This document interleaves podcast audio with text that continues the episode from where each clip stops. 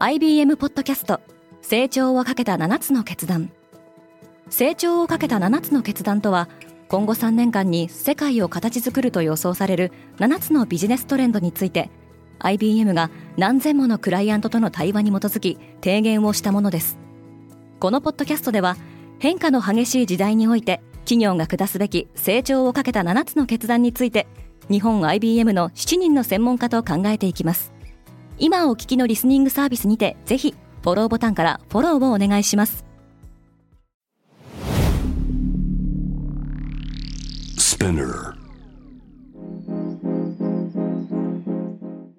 おはようございます。ケリーアンです。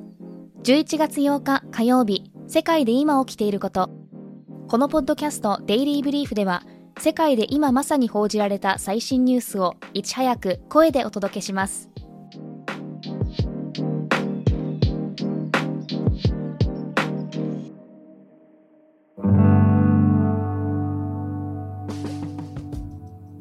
COP27 今日の注目は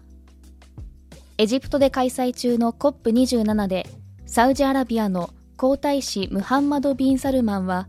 中東グリーンイニシアチブに向こう10年間で25億ドル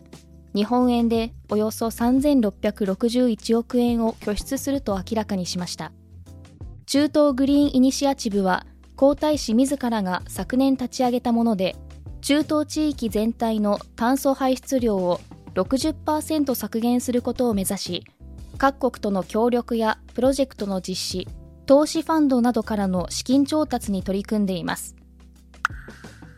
アメリカ中間選挙は本日投開票が行われる。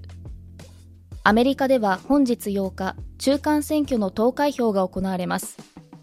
今回の選挙では上院100議席のうち35議席と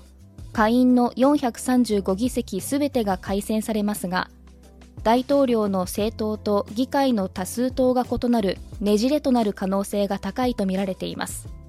投票は日本時間の夜8時からアメリカ東部の州などで開始されます。中国がゼロコロナ政策の見直しかウォール・ストリート・ジャーナルによると中国政府はゼロコロナ政策の解除に向けた措置を検討している模様です。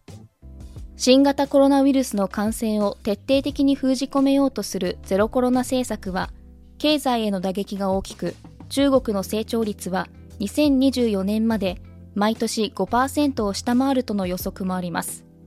アメリカのアップルはこれによる行動制限により中国河南省の工場の生産能力が大幅に低下していることから最新機種の出荷に遅れが出ると発表し株価も一時下落しました。東芝の非公開化に向けて正式な買収提案が明らかに。東芝の再編案をめぐり投資ファンドの日本産業パートナーズによる正式な買収提案の内容が明らかになりました。国内企業から出資を募りおよそ2兆2000億円で株式を買い取って非公開化するとのことです。複数の外資系ファンドは投資効果が低いとして参画を見送ったとみられ東芝は今後再編案を受け入れるかどうかを協議する予定です。ディズニーの決算には期待が持てそう。ウォルト・ディズニーは8日2022年度の通期決算を発表する予定です。世界的なインフレに加え9月にはアメリカをハリケーン・イアンが襲い中国では新型コロナ規制でパークが幾度となく閉鎖されるなど厳しい状況が続いていましたが旅行需要の回復が追い風となる模様です。またディズニーは来月にも動画配信サービスのディズニープラスで広告付きプランの提供を開始するとしています。飛行機での日帰り出張は大幅に減少した。法人向け旅行会社 CWT の調査によると世界での日帰りの国内移動の割合はこの3年で25%以上も落ち込んだことが分かりました。2019年以降は新型コロナウイルスのパンデミックに始まり原油高に伴って航空券が値上がりし環境への配慮も高まりました。今回の調査では欧米でストライキや病欠によるスタッフ不足で直前に欠航が決まる便が増えていることも影響しているとしています。アメリカがヒキガエルに対する注意喚起を行ったアメリカの国立公園局が Facebook にてヒキガエルを舐めるのは控えてくださいという呼びかけを行いました。同局によるとソノラ砂漠ヒキガエルは北米最大級のカエルで体長は大きいもので18センチ程度になります。このカエルの皮膚から分泌されるブフォテニンという成分は犬を死亡させるのに十分な毒素であると同時に人間が摂取すると幻聴を引き起こす恐れがあるそうです。今世界で起きているニュースをいち早く受け取りたい方は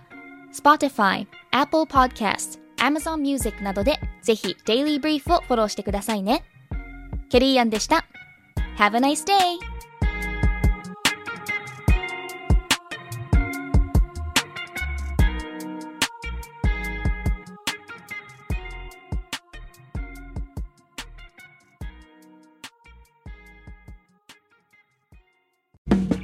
リスナーの皆様より多くのリクエストをいただいている話題のニュースを深掘りしたエピソードを週末の有料版で配信中です。今なら1ヶ月無料トライアルを実施中。詳細は概要欄に記載しています。この機会にぜひ聞いてみてくださいね。感想ご意見もお待ちしています。